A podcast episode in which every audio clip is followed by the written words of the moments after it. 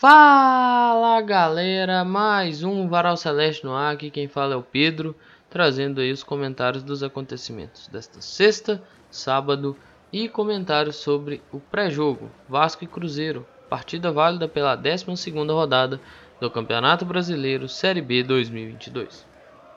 Bom, começar pela entrevista do Oliveira.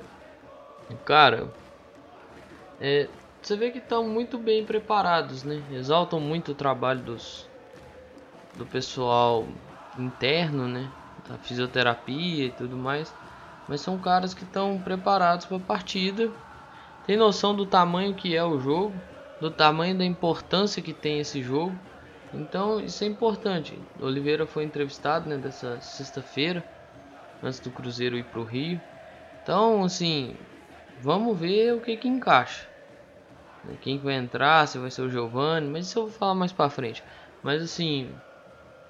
É um jogador que deu muito certo o esquema para ele também, né? Não só para o Cruzeiro, mas para o Atlético. Encaixou muito bem dentro do esquema de 3 zagueiros. Ele mesmo se mostra surpreso com isso, né? Pois não teve tempo de treinar. E geralmente essas coisas vêm com muito treinamento, né? A prova que encaixou é porque, joga contra o Tombense, se eu não me engano, com 2 zagueiros. E joga o jogo contra o Londrina com 3 zagueiros. Consegue a vitória contra o Londrina. Melhora um pouco o desempenho. De lá até que engata a sequência de vitórias. E até tomar aquele gol contra o Operário, tinha engatado uma sequência de jogos sem levar gols. Então assim, foi importante esse esquema, né? O Brock vai fazer falta de todo modo, mas daqui a pouco eu falo disso. Mas eu acho importante essa exaltação também do pessoal que faz o trabalho interno. Aquele trabalho que geralmente não é tão mostrado assim, né?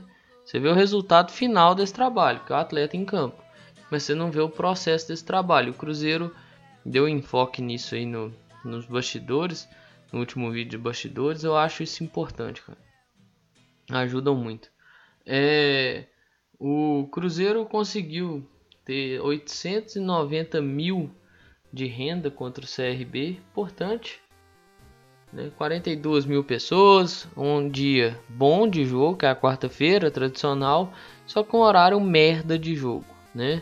Para chegar no Mineirão, 7 horas da noite, no meio de semana, irmão, se você não sair 5 horas, 4 e meia, não chega, velho. Não chega, é muito ruim, a locomoção é muito ruim, transporte público ruim, quem vai de carro próprio... Situação também não é fácil. Então assim, tem que pesar essas coisas também. Dia bom, horário merda. Então, mas conseguiu uma boa renda aí, né? Então passou aí os 4 milhões com o Ronaldo.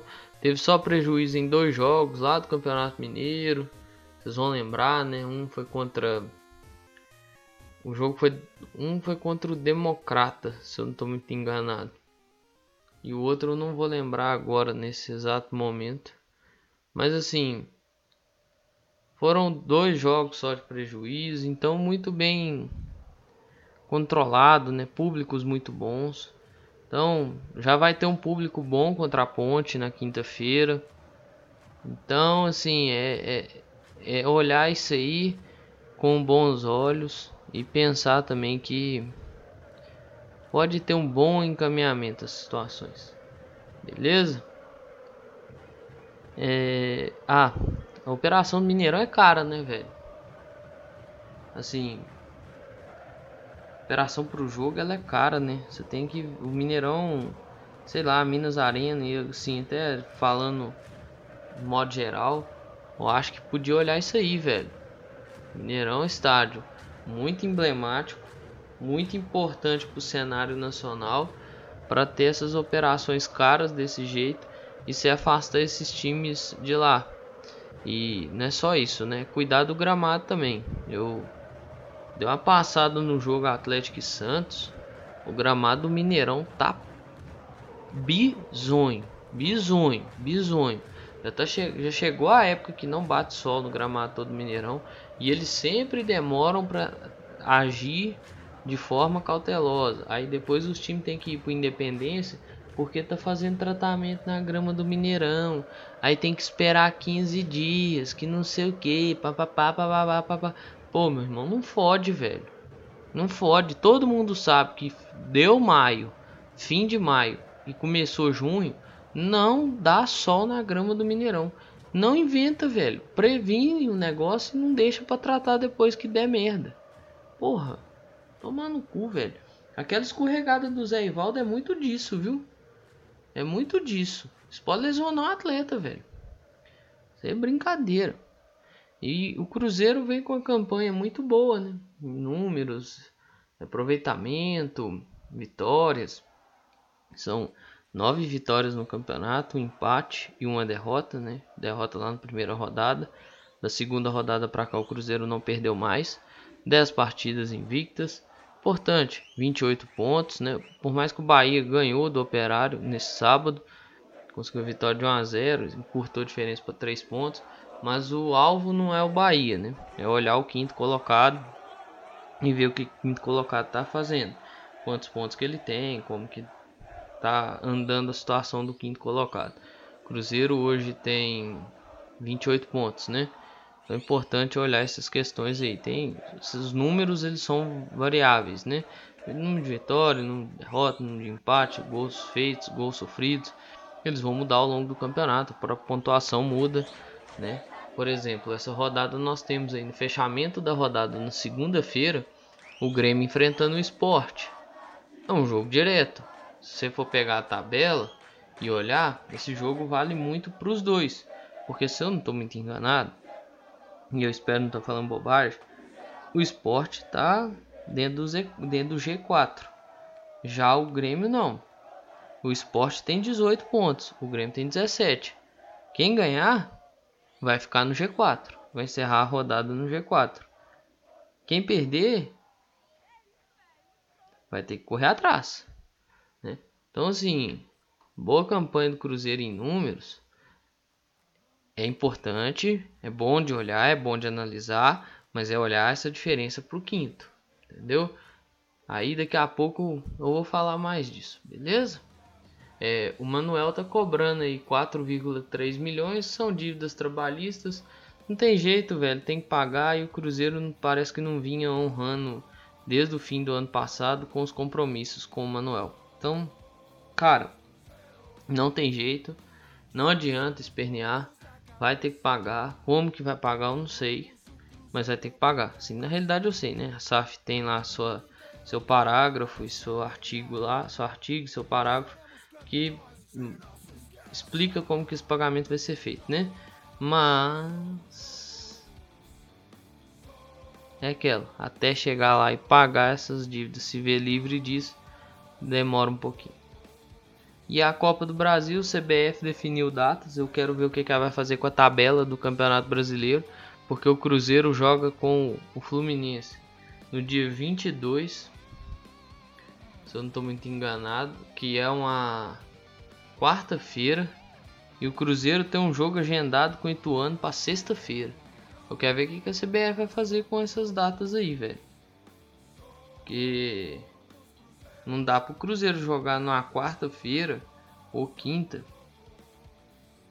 Não, o jogo Cruzeiro é quinta-feira. Mentira, eu tava errando a data. Não dá pro Cruzeiro jogar na quinta-feira com o Fluminense 7 horas da noite e tá na sexta-feira no Novela e Júnior pra jogar com o Ituano. Isso não existe. Acho que a CBF esqueceu de olhar o calendário e falar assim: nossa, o Cruzeiro tem um jogo, deixa eu arrumar isso aqui. O Cruzeiro não tem como jogar na quinta-feira à noite e na sexta-feira à noite está em São Paulo para enfrentar o Ituano. Isso é sem lógica. E a volta, se eu não estou muito enganado, ela é dia 12 de julho, 9 horas da noite no Mineirão. O jogo de ida é dia 23 de junho, às 7 horas da noite no Maracanã. Beleza? Bom, diz que tem um número mágico para acesso, né? 62 pontos, se eu não estou muito enganado. Se o Cruzeiro ganhar, faz a metade dos pontos que precisa. Cara, esquece. Esquece. Ah, tem número mágico para acesso. Você sabe qual que é o número mágico para acesso? Ganhar os jogos que precisa ganhar e encerrar o campeonato com seus 70, 75, 78 pontos. Aí você vai ter o acesso. Esse aí é o número mágico para acesso. O número mágico é o número de vitórias, velho. É ganhar, empilhar ponto. Ah, não deu para ganhar, empate então. É empilhar ponto. E quantos pontos vai fazer esse? 78, 75, 70, 80, 84, 87, 67, 68, 69, não sei. Ganha, empilha ponto e lá na 38ª rodada a gente vê com quantos pontos termina o campeonato. Esse trem de número mágico, essa coisa de, se ganhar vai chegar a 50% da pontuação necessária para subir. Se ganhar vai ter o melhor aproveitamento. Não, gente, não faço. Bom, isso aí é a única coisa que ajuda. Aí quem tem ansiedade sabe. Só ataca a ansiedade. Porque aí você fica assim, nossa, o próximo jogo não chega. Aí o próximo jogo chega, joga. Se ganhar você fica assim, nossa, quando é que é o próximo jogo? Nossa, o próximo jogo é lá no outro fim de semana. Aí tem o outro, nossa, quando é que é o outro? Nossa, não sei o que. Não, isso aí não ajuda não, velho. Esquece isso aí, deixa pro pessoal da imprensa trabalhar com isso, pauta deles, nós pensarmos, fazer o que o treinador nosso faz, pensar jogo a jogo, até porque tem muita coisa para acontecer. Nós jogamos só 11 rodadas, nós vamos jogar a 12ª agora, vamos ter calma, vamos esperar, melhor para nós, beleza? E assim, o Pessolano tá prestes a se tornar aí o treinador estrangeiro com o maior número de jogos, né? Foram, se eu não estou muito enganado, 4 na Copa do Brasil, 14 no Mineiro, né? 11 da fase inicial, os 2 da semifinal e o da final, ou seja, já dá 18. Vai chegar a 30 jogos, né? Vai superar o Filpo Nunes, foi treinador do Cruzeiro aí na década de 50. E tomara que vá superando em números, batendo números. Porque é importante. É um treinador importante aí. E que eu acho que tem muito a contribuir para nós. Beleza? Passando a falar do jogo específico, né? Indo para o pré-jogo, Cruzeiro encara o Vasco pela 12ª rodada. E os relacionados para essa nova história, afinal de contas, todo jogo ele guarda sua história, né? Como uma fala muito aproximada com a qual o Rodrigo Genta trouxe aqui, né? No episódio que eu tive com ele. Foi uma conversa com o Genta aí sobre essa nova fase, né? Falou sobre isso. Mas os caras que são os atores desse novo episódio são goleiros Gabriel Mesquita e Rafael Cabral.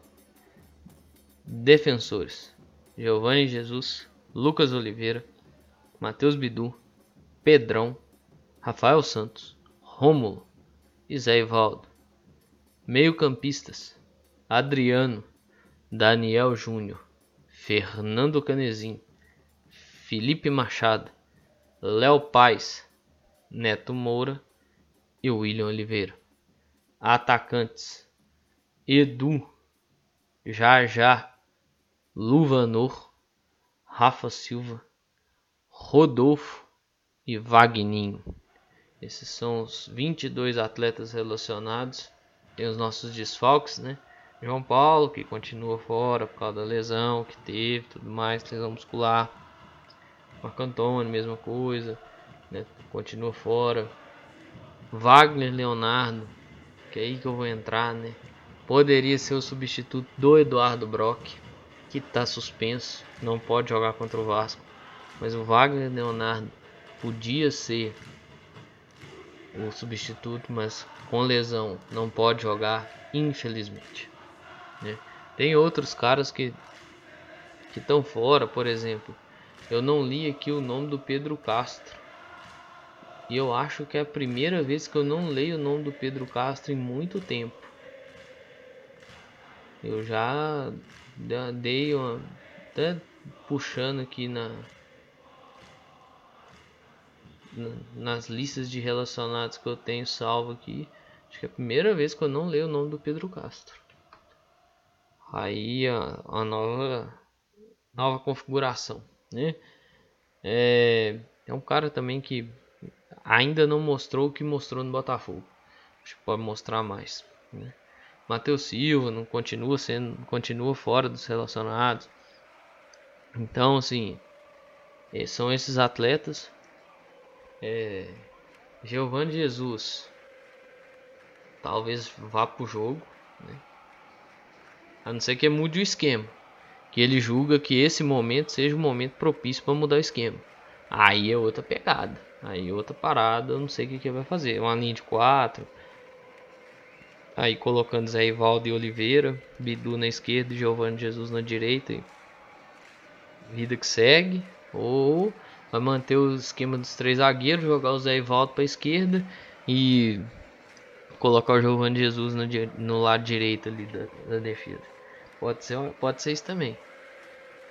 E aí usar algumas variações, né? Puxar um zagueiro para liberar o Giovanni Jesus, para explorar o potencial ofensivo do Giovanni Jesus. Aí tem outras opções, né? Puxa um volante, faz ele de zagueiro, libera o Giovanni Jesus na fase ofensiva.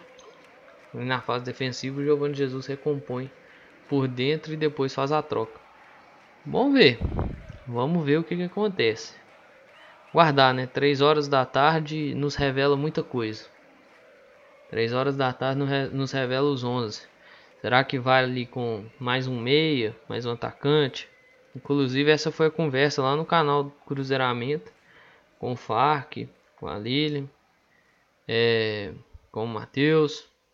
Participação que eu fiz lá na live, eu vou deixar o link aqui, né, que ela já deve ter virado o vídeo. Vou deixar o link aqui na descrição, vocês passem lá para dar uma observada, que eu acho que vale a pena a conversa. Teve pontuações lá que foram interessantes. Inclusive, se eu não me engano, teve uma pontuação feita lá que,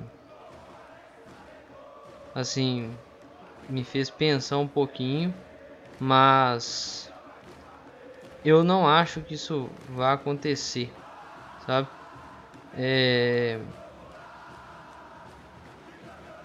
Do Neto Moura descer para zagueiro, eu não creio que isso aconteça, sabe? Até pelas situações que nós já vimos e tudo mais, e depende muito da configuração que o Vasco vai adotar nesse jogo. O Vasco tem seus perigos, isso me causa preocupação, né? Por exemplo, o Figueiredo, o menino é um fenômeno batendo na bola. Bola parada, bola rolando, o menino é um fenômeno batendo na bola. Nós vamos ter que ter uma atuação assim do Rafael Cabral, algo monumental. Nenê decide jogos, viu? Tá com seus 40 anos? Tá, mas decide jogo. Então é ficar esperto. O Anderson Conceição, um bom zagueiro. Tem o Yuri Lara, que é um baita de um volante. Tem seus desfalques, mas tem suas virtudes, né?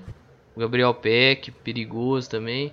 Mas eles têm seus problemas. Tem o Edmar em campo. Bicho, nós conhecemos o Edmar. Botar um cara nas costas dele ali e fazer inferno.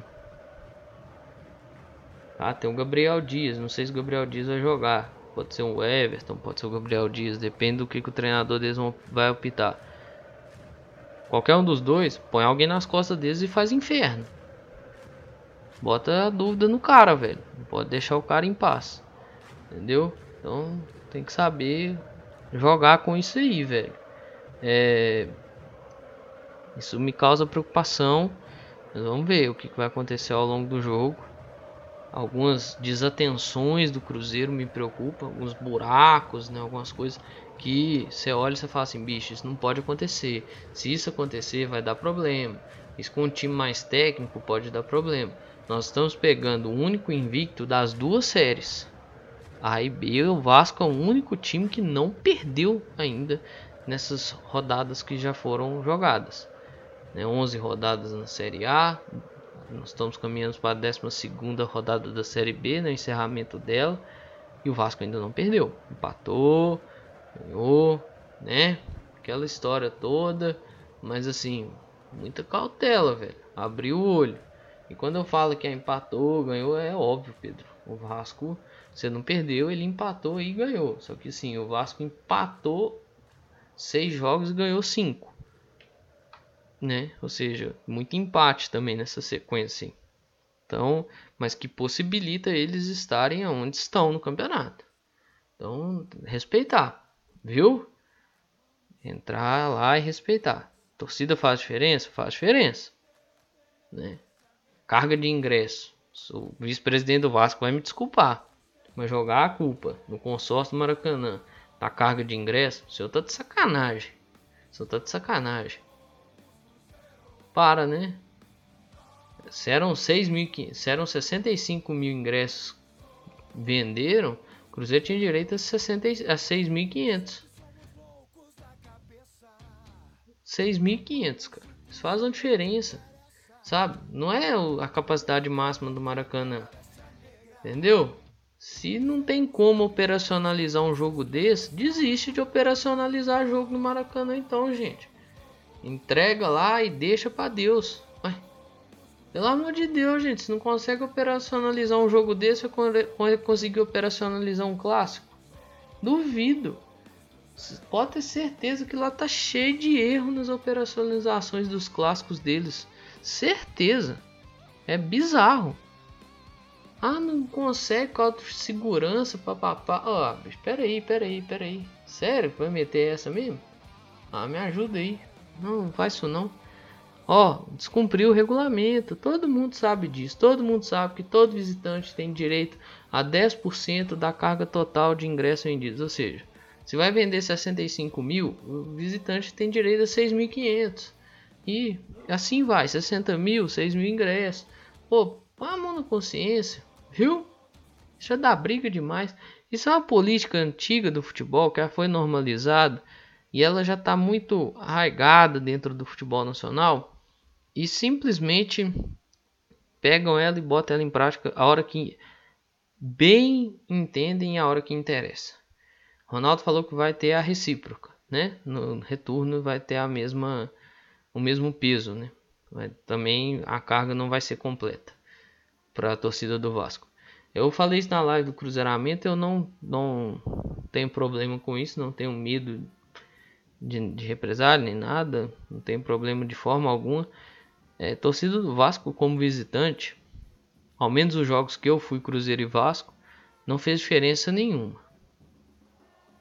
Então eles terem 5% ou 10% dos ingressos, tanto faz. Não faz diferença nenhuma, a torcida do Cruzeiro faz. E muita. Torcida do Cruzeiro não é brincadeira. Nem dentro de casa, nem fora de casa. Beleza? Apoia mesmo. E aí, assim, o Cruzeiro tá voltando ao Maracanã. A última vez que esteve lá foi tomou uma sacolada do Fluminense, né? Acho que foi 4-1 sobre a batuta do Mano Menezes. Assim, empatou também um jogo de Copa do Brasil lá. Um jogo estranhíssimo da Copa do Brasil de 2019, o Cruzeiro classifica nos pênaltis e tal, elimina o Fluminense.